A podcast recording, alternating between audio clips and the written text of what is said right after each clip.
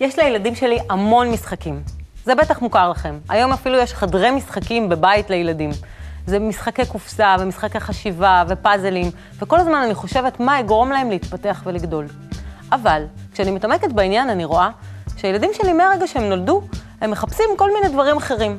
הם, הם משחקים עם המפתחות של הבית, של האוטו, הם יודעים גם לזהות ביניהם, הם אוהבים לשחק עם המחשב, עם, ה, עם הארנקים, עם הפלאפונים. כל מיני דברים שהם מאוד מוזרים, שאני מנסה לתת להם את כל משחקי ההתפתחות והגדילה שקניתי להם בעמל רב שעבדתי על זה. ואז הם גדלים קצת, ואני רואה שהם מתחילים לשחק במשחקים של כסף, אפילו מדומה, אחרי זה הם רוצים את האמיתי, מחשבים, כל מיני דברים שאני מתעסקת איתם. אחרי זה כלי העבודה של בעלי, אחרי זה האיפור שלי, ואני שואלת את עצמי, מה זה באמת המשחק הזה? האם, מה עוזר להם באמת להתפתח ולגדול? את זה אנחנו נברר בשיעור שלנו, אז בואו איתי, קדימה.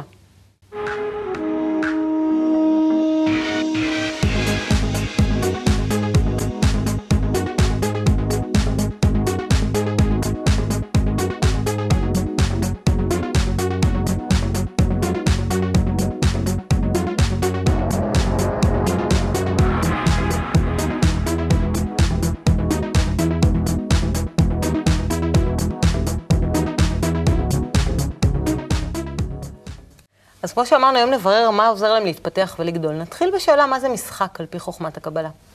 משחק זה האמצעי הטבעי, הפשוט וההגיוני וה, והנורמלי ביותר בטבע להתפתחות ולגדילה. כאשר תמיד משחקים את המדרגה הבאה. כשאני רואה דובה יוצאת מה, מהחור בקרח יחד עם שני דובונים קטנים ומשחקת איתם, או כלבה משחקת עם הכלבים הקטנים, או אה, המון דוגמאות אחרות, אני רואה ממש איך הם מלמדים אותם, את הקטנים, להיות גדולים. דרך זה שמציבים להם כל פעם קושי קצת יותר ויותר ויותר ויותר ויותר. זה ההורה מלמד את הילד? ההורה מלמד את הילד, וזה התפקיד שלנו גם, כ- כהורים, ללמד את הילדים שלנו על החיים, את חוקי החיים, איך להצליח, איך להיות מאושרים, איך להיות מסופקים, דרך משחק. אבל זה נראה תמיד שהמשחק בא להם באופן טבעי. להם זה בא באופן טבעי, רק הבעיה שלנו, אנחנו קוראים משחק רק לזה שילדים משחקים אחד עם השני. אנחנו לא שמים לב שהמערכת היחסים שלנו בכלל, גם בינינו ובמיוחד בינינו לבין הילדים, היא משחק, גם אם אנחנו לא רוצים את זה. לפעמים זה משחק מאוד לא נעים ומאוד לא יפה שאנחנו משחקים ומלמדים אותם דרך זה, ולפעמים כשלומדים ומודעים לזה, אז רואים שאפשר דרך המשחק הזה להעלות אותם למדרגות שלא היינו חולמים להעלות, אלא אם, אם אנחנו יודעים להשתמש נכון בשיטה הזאת. מה זה מדרגות שלא היינו חולמים להעלות? לכך שבאמת הילדים שלנו יהיו מאושרים, שיהיו באמת באמת מאושרים, וגם אנחנו, שנהיה כאלה. זאת אומרת שהם יהיו יותר גדולים, שהם ילמדו מה? אה, גדולים, בוגרים ומבינים את החוקיות של החיים, מבינים את, ה, את הדרך להתמודד עם כל בעיה, להבין כל דבר, ו, וממש כל דבר שאפשר. דרך אותו משחק. דרך משחק, שיש שיטות שונות למשחק, אבל דרך משחק. כן. טוב, אז בואו נברר מה זה המשחק הזה, ונתחיל מהילדים. קדימה.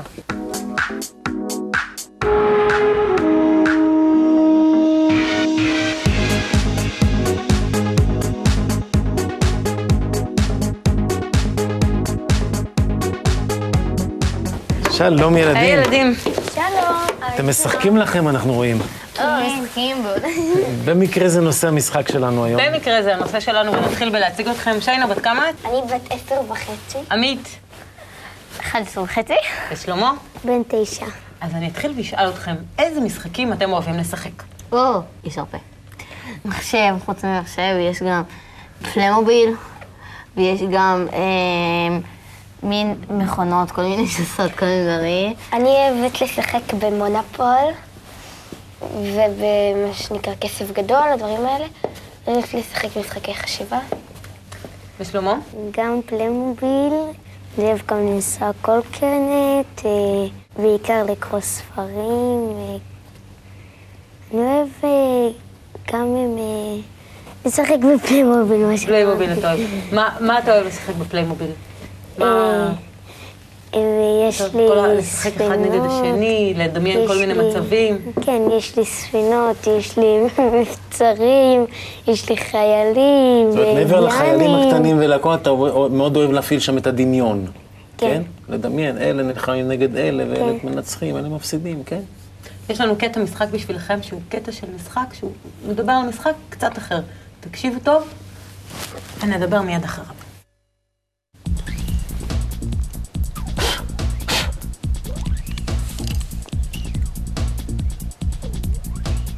אבא, אתה חושב שתצליח לתקן לי את האוזניות? אני מקווה חמוד, מקווה מאוד שכן. נראה לי שכן. איפה. עוזר.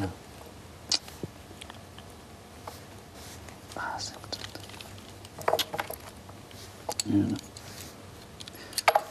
אוקיי, נראה פה. טוב, פה זה נראה בסדר. עכשיו נבדוק את הכבל. פה נשים קצת איזולירבן.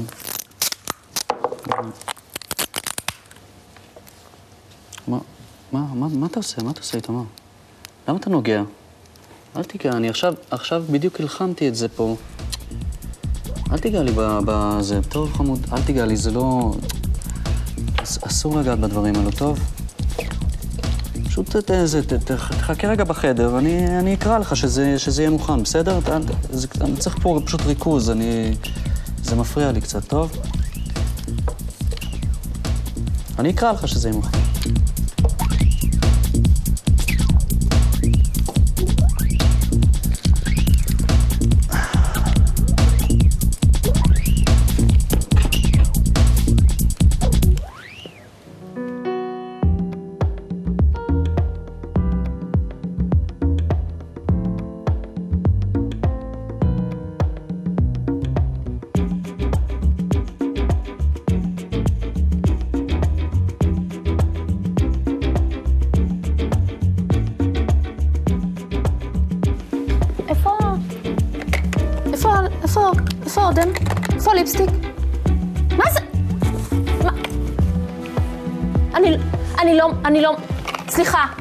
בנות, בנות, אני אומרת לכם, תפסיקו.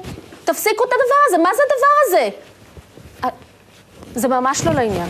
זה ממש לא... אני לא מבינה איפה... לק- מאיפה אתם למדתם את הדבר הזה? זה לא לעניין. תורידי את החלוק. תורידי את החלוק. תורידי את החלוק. אבל אמא... תורידי את החלוק. גם את. זה רק... לא להתאפר ולא להשתמש... החלוק הזה, אה, אה, זה לא חלוק גם, בכלל. בנות, לא, מה, מה? תסתכלי, בואי, בואי, בואי, בואי, בואי, תסתכלי, תראי, תראי, את תסתכלי רגע, תראי איך את נראית, תראי איך את נראית. כמוך? סליחה? סליחה? אני- חייבת לרוץ, אני מבקשת לא לנגוע, לא ל... אני מבקשת לא לנגוע בזה, זה מחוץ לתחום, זה לא בריא, זה לא בריא לעוז, זה עושה לכם קמטים בגיל צעיר. אני לא התאפרתי? בגיל שלכם. אני לא התאפרתי בגיל שלכם. אני צריכה את האיפור הזה כי אני חייבת לצאת. יש לי עכשיו תור לרופא שיניים. ולא, זה מחוץ לתחום, תורידי את זה. תפסיקי, תפסיקי. אמא, נו, בנות, מספיק, מחוץ. לתחום. מחוץ לתחום. אני חייבת ללכת. ביי אמא.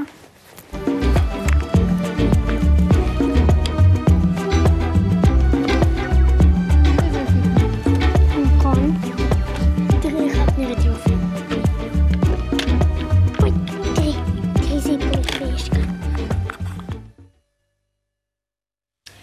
אז ראינו את הבן שנגע בכלים של האבא. למה אתם חושבים שהוא רצה לגעת בכלים של האבא? שלמה. אה, קודם כל הוא מאוד רצה עם אה, להיות כמוהו, והוא מתעניין. אה, הוא- הוא נגע בכלים של אבא בגלל שזה היה דוגמה בשבילו, הוא ראה את מה שאבא שלו עושה, אז הוא, הוא הסתכל והוא רצה גם לעשות את זה. הוא רצה מאוד ללמוד ממנו. גם אתם משחקים כאלה משחקים עם אבא, עם אמא? לפעמים. מה למשל? למשל, גם אתן מתאפרות לפעמים, בנות, אה, כמו בקטע משחק? גם אתן מתאפרות ורוצות להתלבש? כן, לפעמים אמא שלי נגיד יוצאת לאיזשהו מקום, נגיד לאיזה אירוע, חתונה, מצווה, בר מצווה, ברית, והיא שמה, שמה איפור, שמה סומק, שמה פודרה, אז אני, אז את מחקה אותה לפעמים? אז אני באה, ואני רואה את זה, ואני ככה נוגעת בזה קצת ושמה, וזה, מה זה נותן לכם? קצת ביטחון.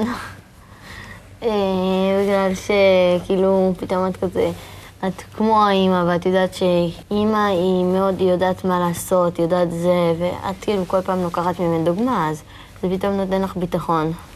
זה גם נותן גאווה קצת. שכזה, אני כבר גדולה, אני כמו, כמו אימא, אני... את רוצה להיות כמו גדולה. עושה פעולות כמו גדולה לפחות, כן? שלמה, גם- גם אתה? כן, וכשאני התעברתי לפיראט, אז ככה חשבתי, "אה, כולם נכנע לי, אני כאן השודד בבית הזה. יש לכם אחים קטנים שמתנהגים ככה לפעמים? כן, יש לי אחות קטנה, שהיא לא רק אה, מחקה את אבא ואמא, היא גם מחקה את הגננת ואת המורה בבית ספר, כי היא בדיוק עלתה לכיתה א', אז ככה. היא עושה כאילו היא הגננת או המורה? כן, היא, אה, היא שמה את הבובות על הכיסאות, והיא היא עושה להם חוקים ומדברת עליהם יש להם הרבה ושומרת שיעורי עליהם. בית? נותנת להם הרבה, לא שוכחת. בודקת אם הם הכינו אותם. אוי ואבוי, נו. יש לך איזושהי דוגמה, שינה? כן, אחותי הקטנה וגם אח שלי. כשאח שלי היה קטן, הוא אהב לנסוע בבימבה, ואחותי עכשיו אוהבת לשחק, להאכיל את הבובות. אז מה זה נראה לכם? נראה לכם נכון או לא נכון? ה- איך שאבא התנהג ואיך שאמא התנהגו? היו צריכים לתת להם לגעת בכלים ולהתאפר או לא? אני חושבת שזה לא נכון. אה, כי בעצם, כמו ש... אה, זה באמת נותן להם דוגמה, או ביטחון, וכל מיני דברים עכשיו שאמרנו, ו... וזה קצת לא נכון, בגלל שזה זה בעצם הדרך, אה, כאילו, דרך ש... של הילד להתפתח, ו... אז זה, זה לא ממש נכון, נראה לי, של לעשות את כל זה. כאילו, אפילו, לאסור אפילו אם זה עליהם. מפריע, אפילו אם נאמר לאבא זה ממש הפריע לו לתקן שם את האוזניות. אז, אז לתת לו כמה כלים אה, בצד, ו...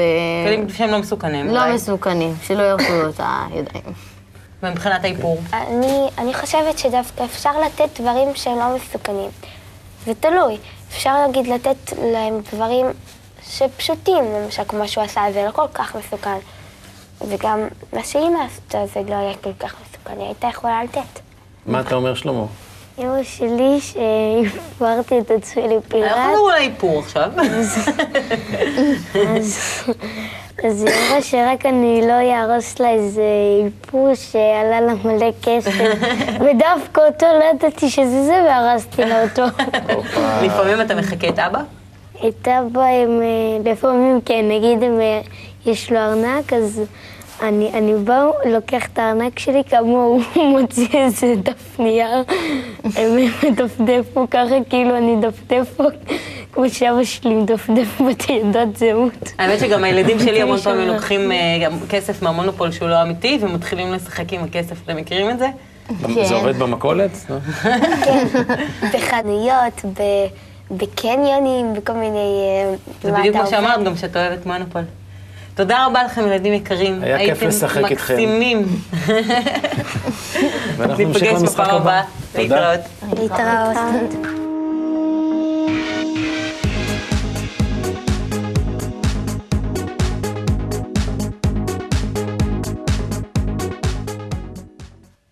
איזה כיף לשחק, אה? האמת, הם נתנו לנו תשובות, חבל על הזמן. כן, מדהים עם הילדים האלה. אבל מחכים לנו כבר כאן, בת שבע וניר מזרחי. יש לכם אה, שלושה ילדים, בני כמה הם?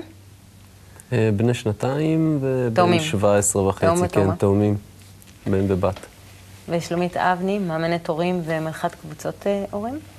אה, טוב, ראינו את הילדים המדהימים על האמת. כשקיבלתי את התשובות מהם, אה, הרגשתי שאני יכולה להתקפל וללכת. הם ידעו הכל.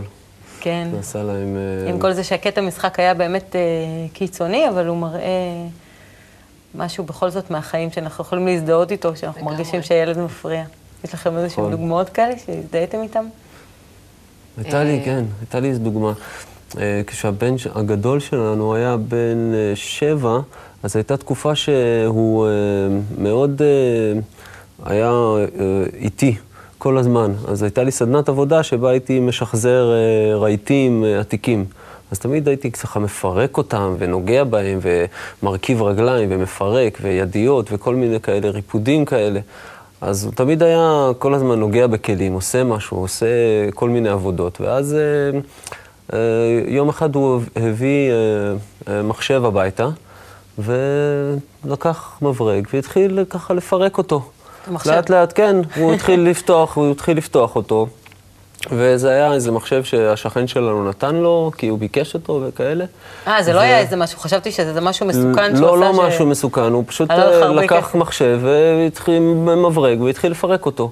אז כשראיתי שהוא אה, באמת בעניין של לפרק ולחקור את, את המחשב ומה שיש בו, אז ניגשתי, קניתי אה, כמה כלים קטנים בשבילו, נתתי לו, הסברתי לו איך עובדים עם כל כלי, והוא אה, לאט לאט אה, התחיל לפרק ולפרק ולפרק את אותו אה, מחשב, ואחר כך הוא המשיך עם זה, הוא התחיל לפרק הרבה מאוד דברים.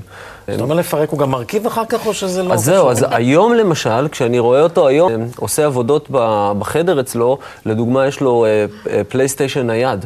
אז הוא פירק את כל הפלייסטיישן נייד והרכיב אותו בחזרה, דבר שמצריך. מיומנות מאוד מאוד גבוהה.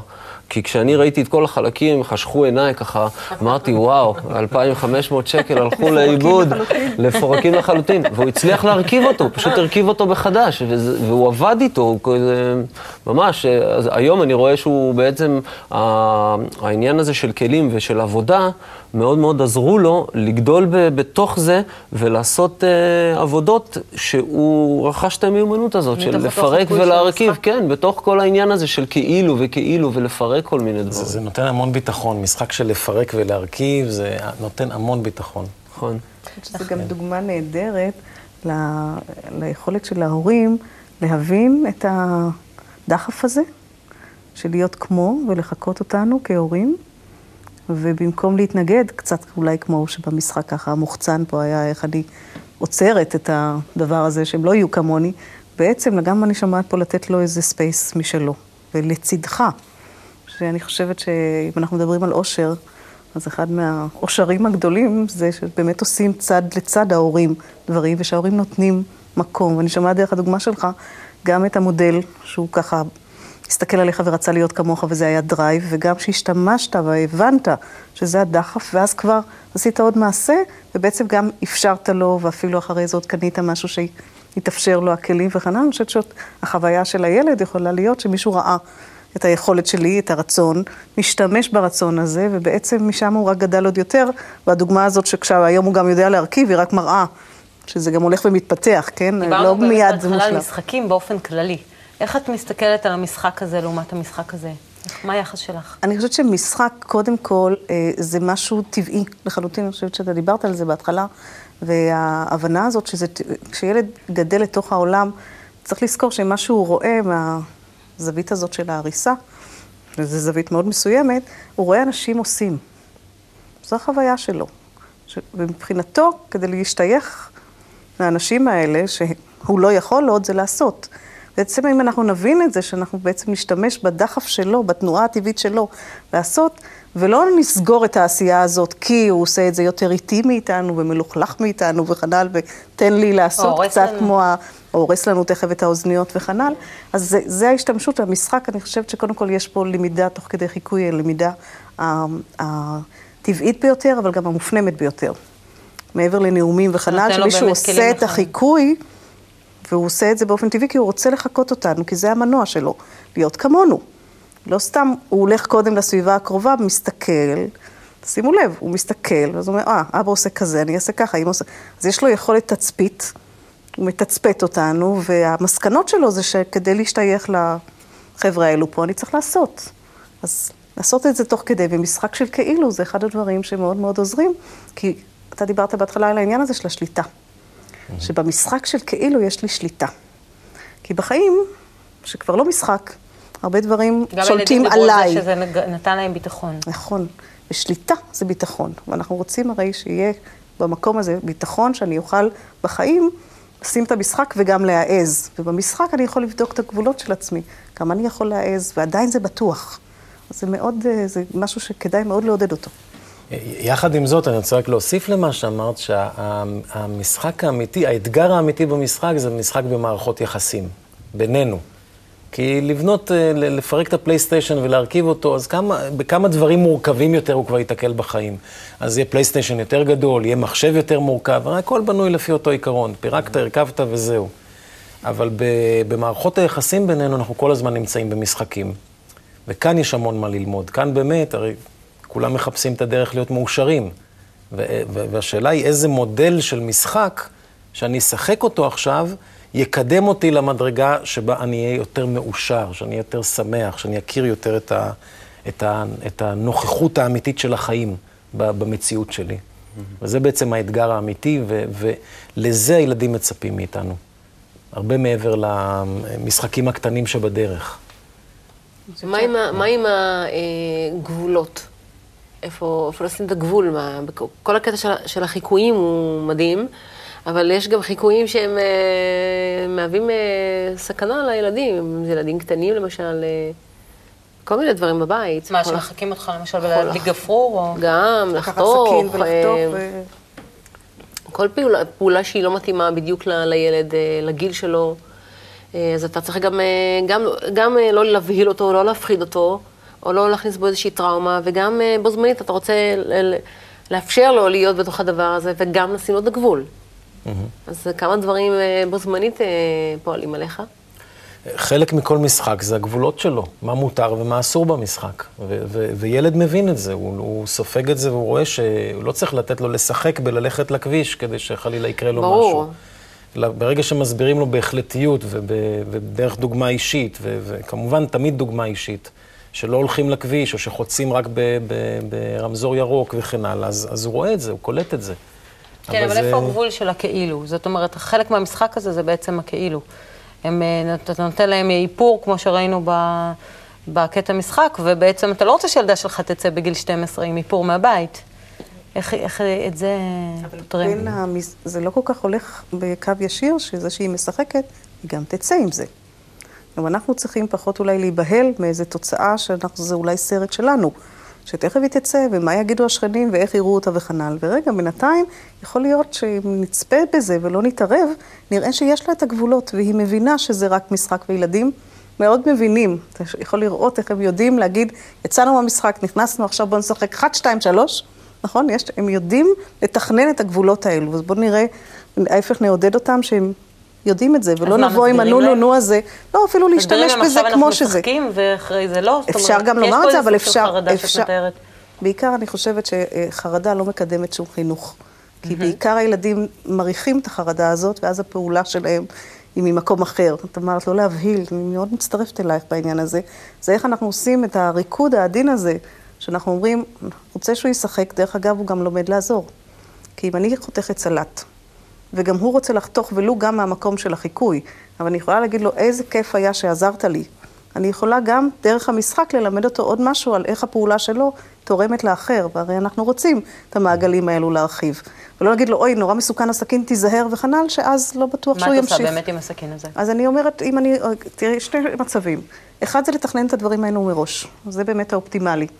להזמין אותו ולשים לו שם את הערכה הבטוחה משלו, ואפשר להשקיע בזה, שיהיה לו והוא לא... לא בדיוק, הם רוצים כמו שלך. כמו שלנו. אז בסדר גמור, כמו שלנו, אפשר להגיד לו, אנחנו רואים שאתה רוצה, יש לך אפשרות עכשיו להיות עם הסכין הזה, או לא. וזה הגבול. זאת אומרת, זה לא מה שאתה רוצה, אתה מקבל. אבל בצד זה מאוד לעודד אותו, שהנה הוא חותך, והוא חותך מאוד יפה, וכל היכולת מתפתחת תוך כדי משחק, זה מה אני יכול. שזה גם חוויה מאוד חשובה לערך העצמי. האמת שהם גם מרגישים את זה. הרב ברוך שלום אשלג נותן דוגמה מאוד יפה לזה ב- באחד המאמרים שלו, הוא מדבר על ילדה שמשחקת עם בובה. והיא משחקת איתה, והאימא אומרת, בואי תשמרי על אחותך הקטנה. היא זקוקה לזה. הילדה אומרת, לא, אני רוצה לשחק בבובה. עכשיו, הוא שואל איך, זה, איך היא לא מבינה, זה דבר אמיתי, זה הרבה יותר. היא לא רוצה את זה. לא רוצה זאת אומרת, יש גם משהו ב- בשלבי ההתפתחות שלנו, לא כל ילד שמשחק בטרקטור, אני עכשיו אפחד שהוא יעלה על טרקטור אמיתי, יפעיל אותו ברור, וייסע. זה לא... יש לא לו גם את הגבולות אה, שלו. יש להם גם לא איזה... הגיוני, יש את ההיגיון המולד. כן. אבל זה באמת מה שאנשים הרבה פעמים מפחדים. הרי ילדים כל כך אוהבים לבוא לפרונט של המכונית ול... ולעשות עם ההגה ולנסות לשחק עם המפתחות. ויש איזשהו פחד שזה יקרה. אני מסכימה איתך, אבל שם יש עניין של גבול חד משמעי של מה אנחנו מאפשרים ומהו סכנה לעצמם או לאחרים, ואנחנו לא מאפשרים. אנחנו לא עושים שם דיאלוג בכלל. אנחנו לא, זה אולי לתוכנית אחרת, גבולות וכנ"ל, איך עושים, בעיקר גבולות לא מדברים עליהם, עושים אותם. אין שם דיאלוג על זה שכן, וזה אפשר וזה. זה אי אפשר לצורך העניין הזה. אבל גם כשאנחנו סוגרים משהו, כדאי תמיד לפתוח ולהגיד, את זה אתה לא יכול, אבל מתוך אלו, מה אתה בוחר?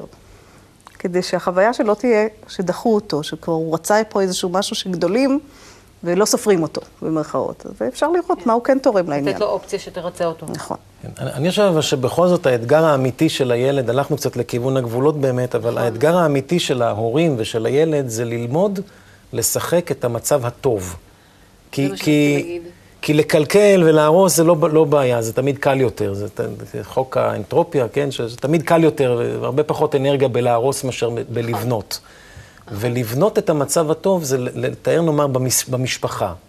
מהו המצב שבו כולנו חיים את, ה, את ההרגשה של משפחה, את ההרגשה של כולנו חלק מהם, חברה כזאת מאוחדת, מסודרת, מאורגנת, שבה כל אחד חי את החברה כולה ותורם את חלקו. איך משחקים את זה? אני, אני, אני, אני, בדיוק זה ככה הוא מדבר וזה... אני, אמנם הילדים שלי קטנים, אבל... אה, קטנים, אבל יש לך בן בן 17. נכון. גם את תומר, הצלחתי ככה, לא יודעת אם לקרוא לזה לחנך, אבל לשחק את המשחק של ה... כל אחד משתתף בבית במשהו. אם אנחנו רוצים שהשולחן יהיה ערוך לשבת, כל אחד עושה משהו. אתה מביא זה, אני עושה זה, ואני משחקת את המשחק של, ה... של העושה, אני מראה לו ש... שאם אני עושה, גם אתה עושה, כי גם אני אוכלת וגם אתה אוכל. אה, גם אני אעשה- טרחתי כל היום במטבח, גם אתה, בוא תסדר, תערוך. זה... סוג של צוות כזה. כן, אני, אני, אני מעבירה לו את המצב שאני, בו אני נמצאת. וזה ככה לאט לאט מתהווה בתוכו. אותו דבר אני עושה את זה עם הילדים הקטנים שלי, תתפלאו. אבל גם, אני, בוא תיקח את זה, בוא תביא את זה, הנה, בוא נלך לשם, ונשים את זה ככה וככה. הילדה שלי היום כבר יודעת לתת לי את הבגדים שאני תולה. אז היא עכשיו כבר יודעת, אימא, קחי. היא כבר... אז- אז זה משהו שאני, היא רואה את המשחק שלי, שהוא כבר באופן טבעי כבר נהיה ככה, היא כבר, היא מבינה כבר את התהליך הזה. ואת מבינה שזה עוזר לה לגדול. זה, אני, אני, היא, בואי נגיד שזה התחיל אצלה בלזרוק לי אותה על הרצפה, להעיף. היום היא כבר יודעת להעביר לי את זה לב, ליד, ואם אני לא מספיקה, כי עוד לא הספקתי לתלות, אמא, קחי, כאילו כבר, בוא נתקדם קדימה. משחק תפקידים, תרתי משמע, כן. כן? כל אחד שלומית, איך התפקיד באמת שלו. אה, לשחק את את המשחק, אם אנחנו מדברים על משחק, נניח, בתוך הבית במריבות בין אחים? משחק שמדמה מריבות בין אחים. זאת אומרת, משהו כזה שגורם להם לגדול ולהתפתח ממנו בתור אותו משחק שאנחנו אני מדברים עליו. חושבת שהמושג משחק תפקידים יכול להיות מאוד מעניין לצורך העניין. כי אה, אחד הדברים שיכולים לגרום להרבה מריבות בכלל, ומריבות בין אחים בפרט, זה אי יכולת לראות את הזווית של השני. ממקום של ה... שזה עוד לא, גם דיברנו על זה שזה עוד לא בהתפתחות שלהם. לא טבעי אצלנו. אה, זה, כן, זה, לא, זה לא טבעי לנו בכלל, גם בגיל 30 ומעלה. זה לא טבעי לנו לראות את הזווית של האחר. משחק תפקידים יכול להזמין אותם להיות עכשיו אתה תהיה הוא. אוקיי? והאפשרות באותו רגע לחוות משהו, שבאמת אני יכול לראות שדרך הזווית שלו הדברים נראים אחרת מהזווית שלי, יכול להיות מאוד תרומה גדולה לפעם הבאה שזה באמת יהיה. וגם אם זה לא יהיה ככה, אפשר אחרי זה לדבר, אתה זוכר? שבמקום שאתה ישבת, הדברים נראו ככה. אז המשחק הזה מאפשר לראות עוד זוויות. בכלל משחק זה משהו שמתנשא בעוד זוויות. זה לא מה אני צריך והציפייה שלי שאני אהיה כזה וכזה. אבל במשחק יש הרבה יותר חופש. ואם אנחנו ננצל את הסקרנות ואת הדמיון ואת הרצון שלהם לעשות כמו כדי להשתייך, אז אנחנו בעצם ככה מאבדים את כל הדחפים שלהם לטיול הזה. את רואה את המשחקים האלה יותר חשובים משאר המשחקים שהזכרנו בהתחלה? אני חושבת שכל משחק שהילד לומד ממנו, ואפשר לראות באנרגיה שלו שהוא לומד ונהנה, יש שם, שזה זה נכון לו. אני לא חושבת שיש איזו אמירה של זה כן וזה לא. כי יש כל מיני סוגי משחקים, ויש ילדים שגם בטמפו הולכים לדברים אחרים בקצב, ורוצים, אה. אנחנו גם רואים שמשחקי בנות ומשחקי בנים זה לא אותו דבר. אנחנו רואים שהדחפים, ככה של הביטוי החיצוני אצל בנים זה אחר, והילדות ככה לפעמים תבחרנה יותר לעשות את המשהו של היחסים, הבובות מדברות אחד לשני, אנחנו רואים שיש שוני. ללכת עם, לראות מה מתאים לילד, מה הוא אוהב, והעיקר שתהיה מזה החוויה שלו, שזה היה משהו שהוא לא חובה. כי משחק הוא ש- לא חובה, זה תמיד צריך לזכור, זה לא החיים, זה זכות. אני לקחתי פעם את המשחק הזה קצת יותר, עוד, עוד צעד אחד, יש לי שני בנים שהם בערך באותו גיל, והם רבו ביניהם, אז אמרתי להם, תראו, מה, מה אתם עושים בעצם? תארו לעצמכם שאתם עכשיו חלק מגוף אחד. אז בואו נעשה עכשיו משחק תפקידים כזה, יד אחת מרביצה לשנייה, את אשמה, לא, את אשמה, לא, את אשמה, לא, את אשמה. ואז הם הת- התחילו לצחוק, ועשו ככה, עשו את התנועה הזאת. ובזה נגמרה המריבה. מתוך ההבנה שהם אה, גוף אחד. ש... משפחה זה סוג של יחידה, הם, הם יהיו כאלה גופים גם בכל חברה, הם יהיו יחידות בתוך כל חברה שהם יהיו בה, אם זה בכיתה, בבית ספר, או. אחר כך שיהיו בצבא, או בכל מקום אחר, הם חלק מאיזושהי חברה, תמיד. ולכן אם חושבים על הצד של החברה, לא רק על הצד של השני, אלא הצד של השלם, וממנו מסתכלים, אז כל מריבה או כל סכסוך נראה נורא נכון. אה, לא הגיוני פשוט. נכון, ו- ובעיקר... רב עם עצמך. כן, פיצול אישיות. רק דבר באמת ככה שמאוד מאוד חשוב, לשים לב שילדים לומדים דרך דברים קונקרטיים ולא מופשטים. פחות דיבור על הדברים ויותר התנסות חוויה. בדברים. אז אפילו החוויה הזאת שעשית עכשיו ככה, שנגעתי בגוף של עצמי והבנתי שזה כואב, וזה פה, ושזה גם מצחיק בעצם, לעומת אם הייתי יושב שם ונואם לו איך צריך וכן הלאה, יש הבדל מאוד גדול. אז ילדים צריכים את התחושתיות הזאת, ולכן הרבה משחקים גם... לעם שלהם. כן, גם הגובה העיניים וגם את התחושות ולא את הדיבור. את החוויה, את ההתנסות. הזמן כן. שלנו קצר, אני מודה לכם מאוד, תודה רבה שהגעתם אלינו. תודה רבה. אנחנו נצא לסכם את הדברים.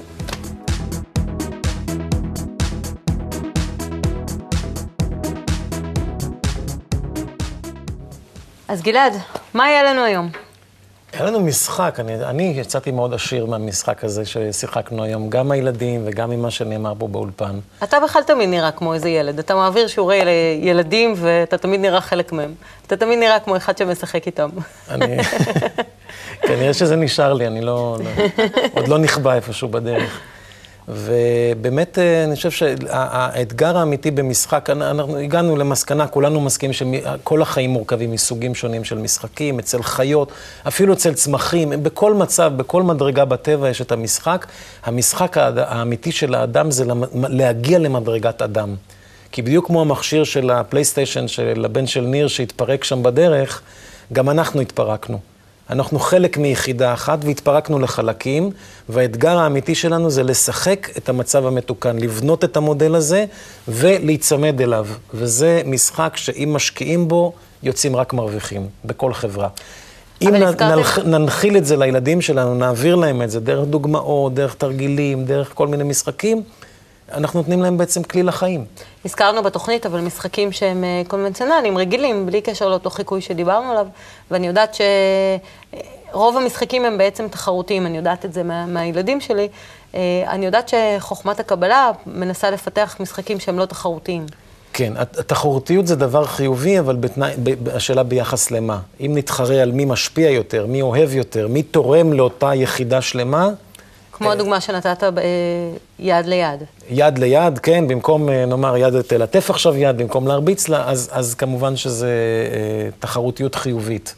אבל אם לוקחים את התחרותיות של מי ינצח, מי, לא יודע, סתם דוגמה, מונופול, כן? אפשר לשחק למי יהיה לו יותר כסף. זה בעצם משחק מאוד דומה לחיים, ואחר כך לא להתפלא, לא נתפלא שהילדים רודפים רק אחרי כסף ויוצאים בחיים. החוצה או- ולוקחים את המודל. לוקחים את המודל הזה, כן. אם נשחק מונופול, אה, מי אה, תהיה לו אפשרות יותר לתרום את הכסף שלו לחברים, אז זה כבר עושים את אותו משחק, אבל בכיוון של אה, השפעה. ואז מחברים אותם למדרגה הגבוהה יותר באמת.